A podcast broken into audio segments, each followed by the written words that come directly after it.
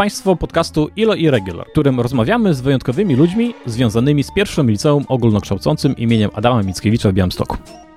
Grupa teatralna na skraju i jej spektakle od 17 lat są stałym aspektem życia kulturalnego ILO. Dlatego też zaprosiliśmy do naszego szkolnego studio profesor Anetę Kaliściak, nauczycielkę i instruktorkę poezji śpiewanej i recytacji oraz, co w tym odcinku będzie szczególnie istotne, prowadzącą grupę teatralną na skraju. Mówimy o tegorocznej interpretacji snu nocoletniej, historii grupy teatralnej i planach na przyszłość.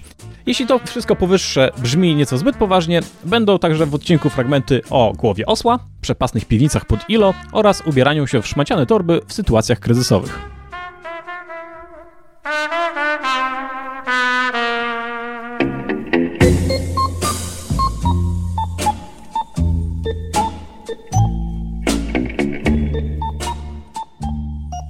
Ostatnim przedstawieniem, które pani wystawiła, był taki mashup, zlepek można powiedzieć, yy, od absurdu do fantazji, które pani robiła z młodszymi grupami na skraju na podstawie tekstów opery Paniki i snu Nocy Letniej. I w śnie Nocy Letniej jedną z ważniejszych postaci jest spodek. I ten spodek nosi głowę osła. I teraz chciałabym panią zapytać, skąd się wzięła głowa osła? To znaczy, jak ona powstała technicznie, jako przedmiot? Aha, bo sądziłam, że chcesz mnie spytać, skąd się wzięła w ogóle w sztuce Szekspira, bo to też jest ciekawa historia. To trzeba byłoby sięgnąć do starożytnej literatury i do noweli Apulejusza Złoty Osioł, gdzie już takie metamorfozy w ogóle ludzi w zwierzęta były po prostu uprawomocnione w literaturze greckiej i Szekspir je stamtąd czerpał, tak? One, po prostu krążyły jako pewne archetypy, yy, pewne stałe wątki literatury. A skąd się wzięła tutaj? No, została wypożyczona z Akademii Teatralnej w Białymstoku, Wydziału Lalkarskiego. Ta głowa grała w spektaklu Sen nocyletni w Akademii, kiedyś dawno w spektaklu dyplomowym i została nam wypożyczona. Czyli nie mogę wyjaśnić, jak dokładnie powstała, ale wygląda na to, że jest to szkielet z drutu aluminiowego i na nim jest też e, ukształtowana aluminiowa siatka, która tworzy taki rodzaj przeźroczystej, technicznej, a jednocześnie takiej romantycznej głowy osła. Ona właśnie bardzo ładnie wygląda w teatrze cienia, co wykorzystaliśmy. A czy los tej głowy, tej maski jest w jakiś sposób reprezentatywny dla rekwizytów i tego, jak pani dobiera rekwizyty do spektakli, czy większość pochodzi z jakichś może przepastnych piwnic pod ILO? Oczywiście, większość e, pochodzi z przepastnych piwnic pod ILO i one się nazywają naskrajownią, czyli taką kostiumerią, rekwizytorią na skraju. Czy to jest reprezentatywne? Tak, mamy trochę rzeczy pożyczanych z teatrów, trochę pożyczaliśmy, ale raczej z kostiumy niż rekwizyty. Ich losy są różne. O, to po może, prostu. może pani opowie o takim swoim ulubionym czy najciekawszym przykładzie tego, co pani ma w naskrajowni albo co pani pożyczyła To może powiem, y, powiem o takiej masce kruka. Tę maskę wykorzystywaliśmy ostatnio w Snach Jaśminowej Krainy, ale wasz rocznik nie mógł y, zobaczyć tego spektaklu. Niestety absolwenci już nie mogą się zebrać studia medyczne w innych miastach im e, nie pozwalają przyjechać tutaj i dać jeszcze raz spektaklu. Maskę tę kruka natomiast zrobił dawno, dawno temu pan, który chyba jest w ogóle w moim wieku, więc dla was pewnie to już wiekowa osoba. E, był moim uczniem w liceum wieczorowym dla dorosłych, które się tu mieściło i tam zaczęłam prowadzić teatr. To był w ogóle początek mojej przygody z teatrem. Robiliśmy wystawienie drugiej części Dziadów, a jak ktoś czytał, to wie, że jest tam postać kruka, który jest tak naprawdę właśnie zmieniony z młodzieńca, którego zadręczył y, chłostą zły pan i ten kruk jest takim narzędziem kary i nemezis. Tę maskę wykonał Adam, nie dla siebie, bo on grał rolę guślarza, wykonał właśnie dla człowieka, który grał kruka i potem tę maskę jeszcze w wielu spektaklach wykorzystywaliśmy i ostatnio w snach jaśminowej krainy. I to jest chyba mój ulubiony rekwizyt, bo jest bardzo trwały, bardzo piękny, handmade, no i wspomnienia z różnych etapów y, prowadzenia z zespołów teatralnych tutaj się pojawiają przy jego okazji. To ciekawe, że pani wspomniała o początkach na skraju, to więc miałam o to zapytać później, ale już o to zaczepię. Mówiła pani, że na skraju powstało jako teatr dla dorosłych de facto, to, czy dla uczniów liceum wieczorowego? A, to, to nie, to nie, to, to, to, to troszeczkę inaczej. To szybko powiem. Ja rzeczywiście zaczęłam uczyć w liceum wieczorowym dla dorosłych, które miało tutaj siedzibę i było po prostu zespołem szkół z pierwszym liceum i, i starsi absolwenci pewnie pamiętają, że była tu szkoła wieczorowa i tam zaczęłam uczyć. Zresztą przyszłam e, za panią Zawadzką, która przyszła do liceum pierwszego, panią Violettę Zawadzką i zaczęłam prowadzić teatr. To znaczy wicedyrekcja tego liceum e, powiedziała mi, pani będzie prowadzić teatr, to była moja pierwsza praca po studiach. Ja się teatrem nigdy nie zajmowałam, poza tym, że czytałam o teatrze i oglądałam teatr, więc z pewną nieśmiałością rozpoczęłam. E, I tam się grupa ukształtowała, ona miała nazwę Skutek Uboczny. Natomiast grupa teatralna na skraju powstała w 2005 roku, wtedy, kiedy był ten pamiętny e, wypadek pod Jerzewem, więc od razu mieliśmy takie wielkie tąpnięcie. Planowaliśmy zrobić kabaret, było bardzo wielu chętnych, no ale nie wypadało w takiej sytuacji robić kabaretu i chętni się rozproszyli. Zostały trzy osoby i z tymi trzema osobami zrobiliśmy pierwszą premierę, a potem jeszcze Jasełka, to, to już część wróciła i potem dopiero pojawiła się na początku 2006 nazwa Grupa Teatralna na Skraju. Wtedy po prostu potrzebowaliśmy już takiej nazwy. Natomiast rzeczywiście y, jednocześnie wygasał, y, wygasała instytucja, czyli Liceum Wieczorowe dla Dorosłych, wygasała tam ta grupa, tam już były ostatnie klasy i ludzie stamtąd też grali w nas kraju razem z nami, w Jasełkach i w jeszcze kolejnej premierze. Czyli jeśli chodzi o mnie, to jest ciągłość, natomiast jeśli chodzi o grupy, no to należałoby je rozdzielić, chociaż oczywiście i kostiumy, i rekwizyty, i reżyser, i niektóre scenariusze przeszły do grupy teatralnej na skraju. A propos scenariuszy, to jak, kiedy na skraju rosło, zmieniało się, jak pani mówiła, to jak zmieniał się dobór scenariuszy, tematyki może jaką pani podejmowała? Czy to było prowadzone może tym, czym się pani interesowała, czy może zmianami młodzieży? A to jest bardzo różnie, y, bo na początku robiliśmy bardzo dużo rzeczy kabaretowych. Sięgaliśmy po Zieloną Gęś Gałczyńskiego, na przykład po fragmenty dramatów Mrożka. No, y, szliśmy w stronę komedii i z takich większych, poważniejszych dzieł robiliśmy tylko drugą część Dziadów Mickiewicza y, w szkole wieczorowej i Roma i Julię po angielsku. Ale to nie był ten stricte tekst um, szekspirowski, tylko taki tekst y, przystosowany powiedzmy dla dzieci, dla młodszych dzieci ze szkół amerykańskich. To, co się czasem widuje w w jakichś filmach. Po prostu tekst uwspółcześniony i, i to robiliśmy, to też był, było z wielkim rozmachem robione. Natomiast na ogół, jeśli chodzi o szkołę wieczorową, to tam były pewne rzeczy przygotowane z okazji jakichś świąt. Tak, czyli no, Roma i Julia było na Dzień Zakochanych, y, były jasełka, były pożegnania absolwentów, y, dnie nauczyciela, jakieś okazje patriotyczne. I potem, kiedy zrobiłam grupę teatralną na skraju, założyłam to, raczej chcieliśmy iść w taki repertuar niezwiązany z żadnymi okazjami. To nie znaczy, że nie pojawiły się jasełka, czy, czy jakieś rzeczy mickiewiczowskie, głównie z okazji różnych świąt szkoły. Natomiast tutaj już miałam pewną dowolność wyboru, nie musiałam tych imprez uświetniać i dlatego zaczęliśmy sięgać po rzeczy takie, które wymagały znacznie więcej pracy, czyli po klasykę dramatu. Król Edyp, dziady też jeszcze zrobiliśmy tutaj raz, ale potem był Król Edyp, potem było Szczęście Frania Parzyńskiego, to taki rówieśnik Zapolskiej, właśnie Moralność Pani Dulskiej, Sen Nocyletni, bo to, co teraz widzieliście, to już jest kolejna realizacja z nocy letniej. Sprawdza nam się ten scenariusz, bo można zatrudnić bardzo wiele dziewcząt. No i, i właśnie ten apetyt na klasykę, myślę, rośnie. Chciałabym, chciałabym jeszcze inne rzeczy z klasyki poruszyć, ale nie będę o tym na razie mówić, żeby nie zapeszyć. Są plany są plany. Ale oczywiście też jestem otwarta na to, co młodzież y, zaproponuje, więc y, no, mieliśmy napisany scenariusz, którego nie zrealizowaliśmy z powodu pandemii. Scenariusz napisany przez młodzież. Mieliśmy też wcześniej taki scenariusz napisany przez młodzież spektaklu ekologicznego. O, nie jeden zresztą. Mieliśmy jakieś tam właśnie pastisze utworów Mickiewiczowskich czy, czy innych z klasyki pisane przez młodzież. Także jeżeli ktoś przyniesie też ciekawy tekst albo ma pomysł na ten tekst, to jak najbardziej jesteśmy otwarci. A czy jest coś takiego, czego pani nie chciałaby wystawić, albo czego nie może pani wystawić ze względu własnych przekonań, może kwestii realizatorskich?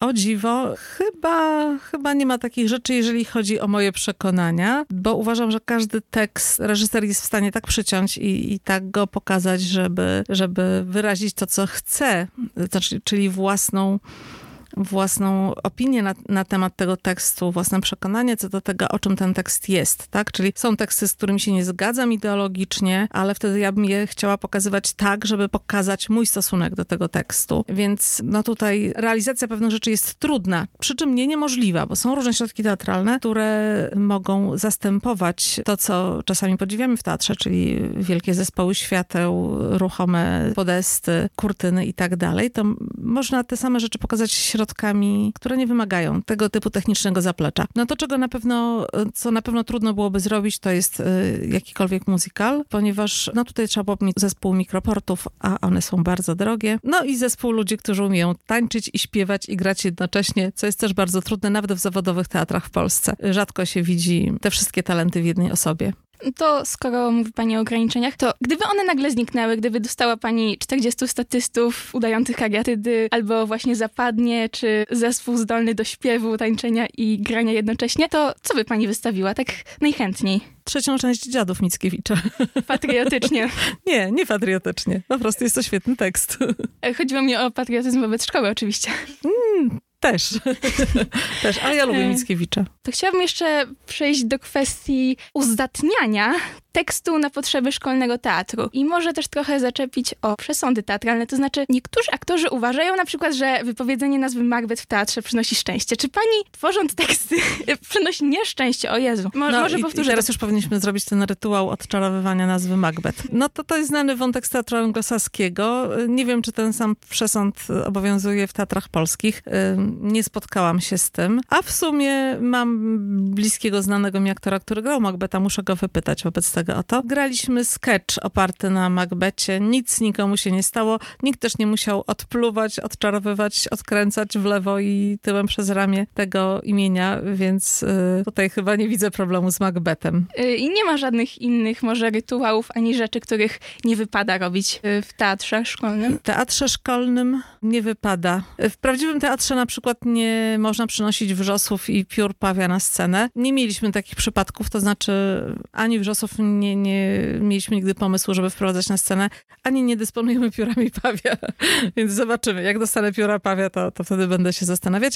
Y, jest przesąd taki ogólnie artystyczny, dotyczy też muzyków, że kiedy tekst y, upadnie na scenę, to trzeba go przydepnąć na podłogę, y, scenariusz. Ja to czasem robię, ale nie rozpowszechniam tego przesądu, więc na skraju tego nie robi, zwłaszcza, że ostatnio w cenie są raczej ekrany komórek jako y, podajnik tekstu, więc trudno byłoby je po pierwsze upuszczać, nikt tego nie chce robić celowo, a jeśli już upuści, to raczej nie przydeptuje, a z atencją podnosi i sprawdza, czy nic się nie stało.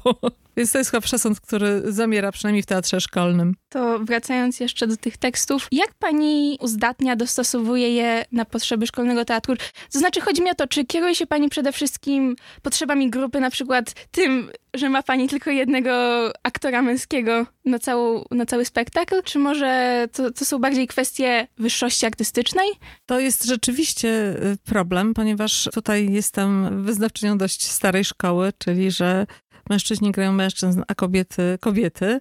Natomiast jest wiele ról, które nie noszą ze sobą, y, nie niosą za sobą jakichś konotacji płciowych, a to, te są zwykle związane z wątkiem romantycznym, tak? Chociaż oczywiście można i są takie, takie doświadczenia i próby w teatrze zawodowym, żeby te rzeczy zmieniać. To są zawsze bardzo ciekawe sprawy.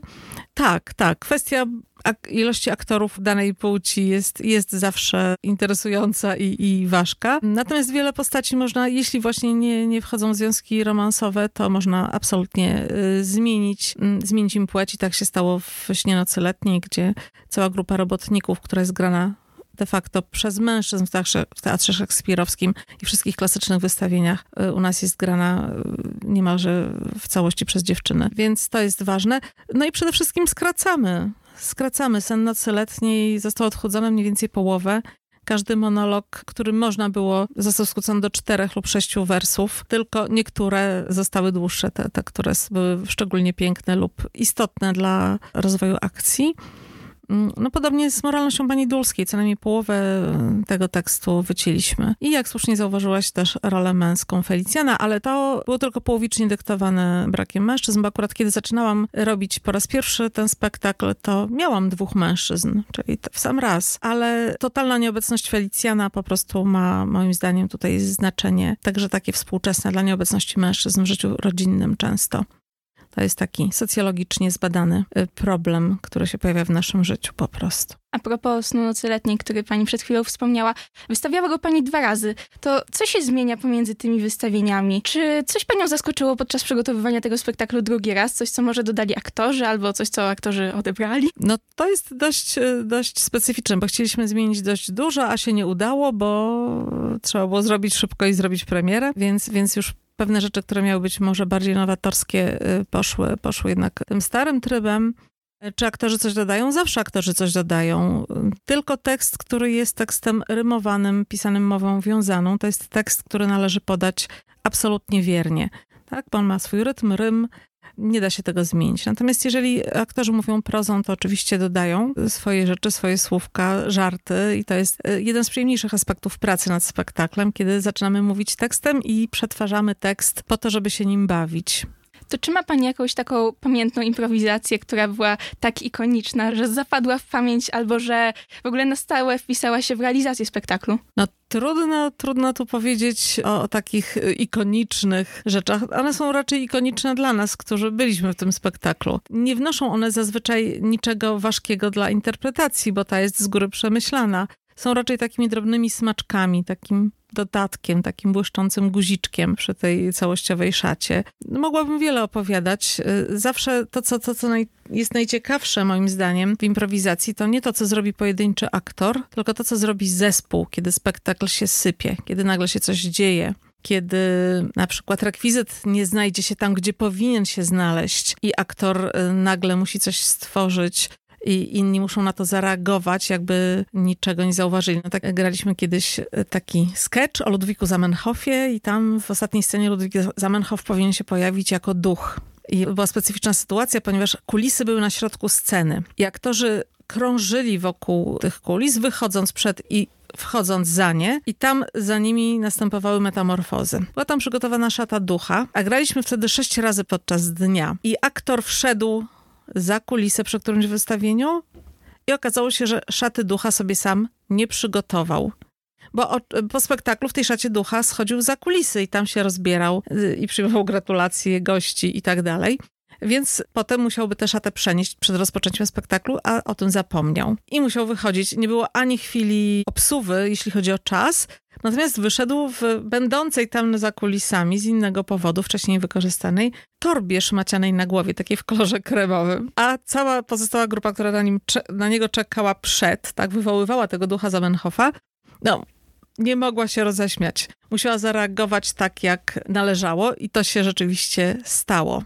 Oczywiście widzowie myśleli, że tak ma być, bo każdy... E, natomiast nie, nie, nie weszło to, jednak aktor stwierdził, że mu za duszno w tej torbie na głowie na dłuższą metę.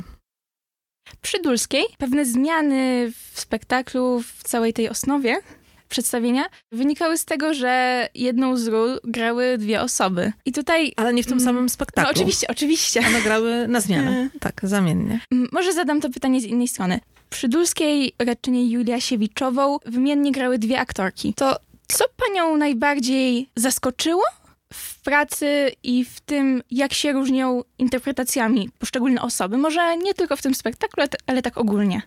O, to jest zawsze trudne i to też nie pierwszy raz, kiedy tę samą rolę grają dwie osoby jednocześnie w tym samym czasie, a też, y, no, jeżeli powtarzam scenariusze, powtarzam ich realizację, no to spotykam się z tym, jak różnie podchodzą to, to jest zawsze indywidualna sprawa, bo każdy aktor przenosi jednak y, na scenę to, co kryje w sobie. Tak? Swoją wrażliwość, tworząc postać, swoje doświadczenia, kiedy tworzy postać, to się ujawnia i umacnia w tym, jak ze sobą rozmawiamy podczas spektaklu. Tak? Aktorzy mm, już ci dojrzalsi, doświadczeńsi proponują pewne rzeczy i ja się na nie zgadzam lub nie. Tak? Czyli tonuję lub wzmacniam.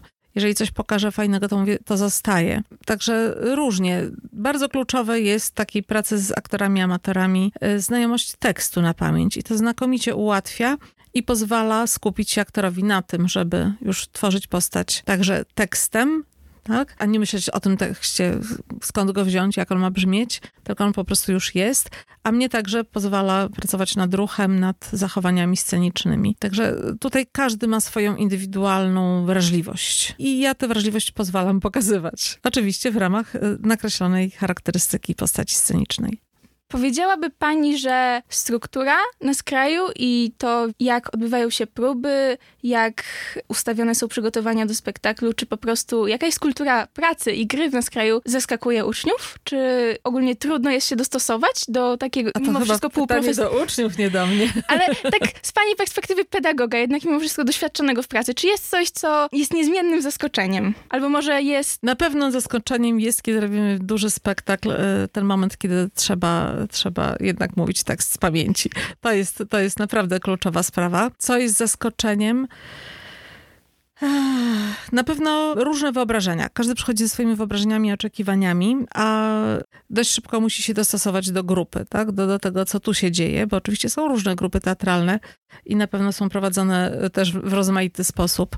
Mm, każdy instruktor ma, ma swoje wytrychy. Czy, czy, mo, czy mogą się uczniowie dostosować? No myślę, że mogą, bo to nie są jakieś wygórowane wymagania. Zwłaszcza, że największe wymaganie stawiamy na początku. To jest indywidualna prezentacja przed całą grupą. Wtedy, kiedy jeszcze się w zasadzie uczestnicy nie znają albo znają bardzo mało, to jest dla nich ogromny stres. Natomiast y, są wzmacniani, by, by móc ten stres pokonać kiedy się już zaprezentują, to myślę, że po pierwsze czują, że przekroczyli taką barierę otworzenia się przed grupą i czują też, że zrobili coś, y, czego się bali, więc mogą, tak? Pojawia się jakieś uczucie sprawczości, lęku, którym jest oswojony, to znaczy, że, że on się da pokonać i, i można zrobić coś w związku z tym występowaniem scenicznym, bo bardzo często przychodzą osoby, które nie występowały nigdy, y, albo mają bardzo małe doświadczenia, albo wręcz nawet mają złe doświadczenia. I moim zadaniem, takie sobie stawiam, jest przygotowanie młodych ludzi, żeby zechcieli wystąpić. Nawet w najmniejszej rolce, w takiej rolce, gdzie się nie mówi nic albo mówi się jedno zdanie.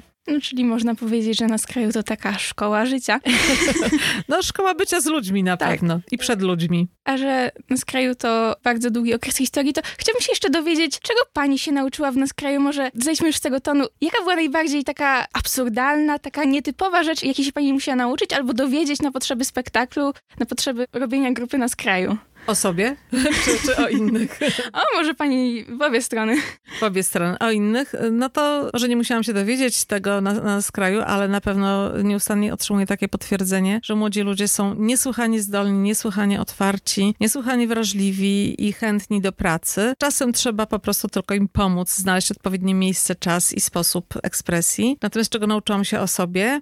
Mm, na pewno pokory, bo zdarzyło mi się być reżyserowaną. Grałam też na skraju i zdarzyło mi się być reżyserowaną przez uczniów, więc to zmienia zupełnie perspektywę. Na pewno bez przerwy się uczę tego, jak podchodzić do ludzi, jak y, z nimi współpracować, jak dopasowywać te wszystkie metody, jakie znam do grupy. To jest nieustanna nauka, tak naprawdę, jeżeli chodzi o mnie. Może pani jeszcze coś opowiedzieć o tym, jak pani grała w nas kraju i czym się pani wtedy zajmowała? Aha, e, no to w nas kraju grałam w takim niezbyt długim spektaklu o Marii Skłodowskiej-Curie. E, grałam nauczycielkę Marii Skłodowskiej, tam była taka scena, e, scenariusz napisali uczniowie z okazji Dnia Fizyki, coś takiego to było. Mm, I po prostu przyszli do mnie z gotowym scenariuszem, że potrzebują dorosłej osoby, która będzie grała nauczycielkę Marii Skłodowskiej-Curie w, w jej pensji w Warszawie. No i to była taka scena istotna, bo tam się pojawia dostojnik carski i mamy pokazany też element rusyfikacji tak, tego ucisku politycznego, który który dotyczył również Marii, kiedy jeszcze uczyła się w Warszawie. Co było najfajniejszego w tej roli? To, że mogłam nosić przepiękny kostium, który pożyczyłam z teatru. To była wielka krynolina, taka tak zwana czarna sukienka, czyli krynolina z e, lat 1860., kiedy po prostu takie czarne e, suknie w Polsce na znak upadku, żałoby po upadku powstania styczniowego nosiły panie. To były takie ogromne sukienki z takim stelażem pod spódnicą i w takiej właśnie sukni grałam. Zapytałam o panią, panią o ulubiony rekwizyt, ale zapomniałam o zapytać o ulubiony kostium. To może ma pani jeszcze jakiś taki ulubiony, sentymentalny? Y, no właściwie tak, tych kostiumów jest sporo, bo y, o dziwo mam ogromną na skrajownię pełną wielu kostiumów, a tak naprawdę używamy z tego może 30% i one się powtarzają. To są rzeczy bardzo uniwersalne i bardzo, no, no, trudno powiedzieć o jednej rzeczy, tak, ale są suknie, które pojawiały się w wielu spektaklach, y, są y, surduty, które służą i w spektaklach, i też jako odzienie Adama, y, naszego reprezentującego szkołę. Mm, ba bardzo ulubione rzeczy, bo, bo są świetnie uszyte i takie staroświeckie. Lubię staroświeckie kostiumy. Bardzo też długo, kiedy uszyliśmy takie stroje z prześcieradu, takie piękne himationy do Króla Edypa, to potem w wielu jeszcze spektaklach były wykorzystywane te himationy i gdzieś one są nadal. I w ogóle y, śmiejemy się ze starszymi naskrajowcami, że w nas kraju różne rzeczy robimy przy pomocy szmaty, czyli tkaniny. Tak? Animacja tkaniną, scenografia z tkaniny, więc w sumie szmata. To jest ulubiona rzecz na skraju. Jakie było takie największe do tej pory wyzwanie dotyczące tworzenia na skraju, wyzwanie realizacyjne, może technologiczne, może finansowe przy tworzeniu spektaklu? To od dzisiaj w ogóle to jest jakiś taki zbieg okoliczności, koincydencja, bo wypełniałam właśnie podesłaną przez UNESCO ankietę na temat e, kształcenia artystycznego w szkołach i tam też pisałam o tym spektaklu. To był taki spektakl smutna, zarazem wesoła historia pewnego mniszka, przy czym mniszek to taki kwiatek, taki powiedzmy mleczyk. I to był spektakl, który zamówiła Olimpiada Wiedzy Ekologicznej na centralny etap olimpiady jako uświetnienie i to miało być w Białowieży, więc tam było najwięcej takiej logistycznej pracy, bo po pierwsze usłyszałam od organizatora, ile maksymalnie mogę wziąć osób, bo no to się wiązało z kosztami noclegu, przejazdu, wyżywienia i tak dalej, bo, bo olimpiada trwała trzy dni i, i byliśmy po prostu gośćmi, poza tym, że, że wystawialiśmy spektakl, który notabene bardzo się podobał. No spektakl trzeba było napisać, więc on się tworzył prawie rok. Ja wymyśliłam taki zrąb, o czym to ma być, a uczennica, obecnie już poważna pani psycholog, napisała scenariusz. Zostały napisane piosenki, napisana muzyka, scenografia multimedialna, tak? Ja musiałam pojechać do Białowieży, zobaczyć jaka jest ta sala, gdzie wystawiamy, upewnić się, że możemy tam na przykład zaciemnić całkowicie salę, jak wygląda sama scena. Okazało się, że jest tam wbudowany na stałe stół konferencyjny w tej sali, więc musimy, musimy grać dookoła stołu, nie da się go zdjąć. To wszystko przy tworzeniu spektaklu było bardzo istotne, tak? Ja to wiedziałam wcześniej. Wiedziałam też, ile mogę mieć osób, tak jak już powiedziałam, czyli wiedziałam, a, a że było dużo świateł multimedialnych, scenografii i dźwięku w różnych momentach ilustracyjnego i nastrojowego, to musiałam mieć dwóch technicznych, więc to było jasne, że, że muszę mieć sześcioro aktorów tylko, którzy też tam kreowali niektórzy więcej niż jedną rolę. Y, muszę mieć y, łatwo przewoźne stroje i rekwizyty. To to było może takie nie najdłuższe, bo, bo na ogół rok albo i półtora, albo i dwa robi się spektakle w nas kraju, jeżeli są duże, ale y, no, ten był z takim największym rozmachem, też od razu go zobaczyła publiczność ogólnopolska i potem jeszcze go powtórzyliśmy dwukrotnie i za drugim razem zdobył nagrody i za trzecim też.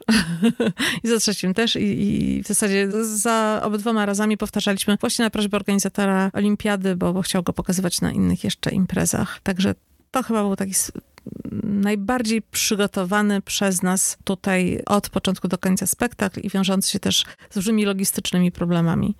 A i dostaliśmy oczywiście pieniądze, żeby, żeby zakupić tam elementy rekwizytów i kostiumów, więc też trzeba się było z tego rozliczyć. Jak sobie pani radzi z takimi trudnościami technicznymi, właśnie jak akustyka klubu?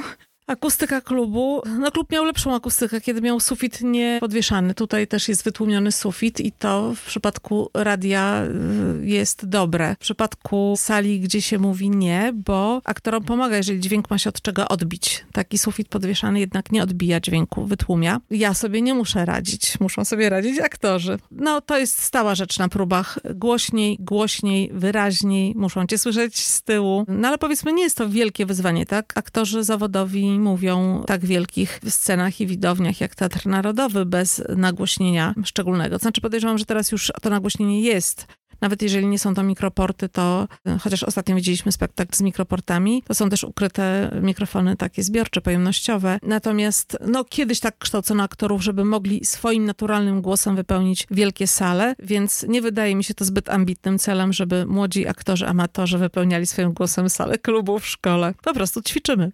Chciałabym jeszcze zapytać o przyszłość. Wiem, że pewnie nie może pani zdradzić zbyt dużo na temat swoich przyszłych planów, ale może jakiś taki mały spoilerek, co pani planuje? Mały spoilerek to jest taki, że zbliża się 20. rocznica powstania na skraju i kiedy mieliśmy dziesiątą rocznicę, zrobiliśmy tutaj wielką fetę i trzydniowe obchody dziesięciolecia na skraju i tak sobie myślę, że zrobimy taką fetę i obchody z okazji 20. rocznicy powstania na skraju. Więc takie mam plany, żeby jeszcze y, najbliższe trzy lata na skraju istniało, działało i żeby mogło tę rocznicę świętować. To tyle spoilerów. Dziękuję. Dziękuję bardzo.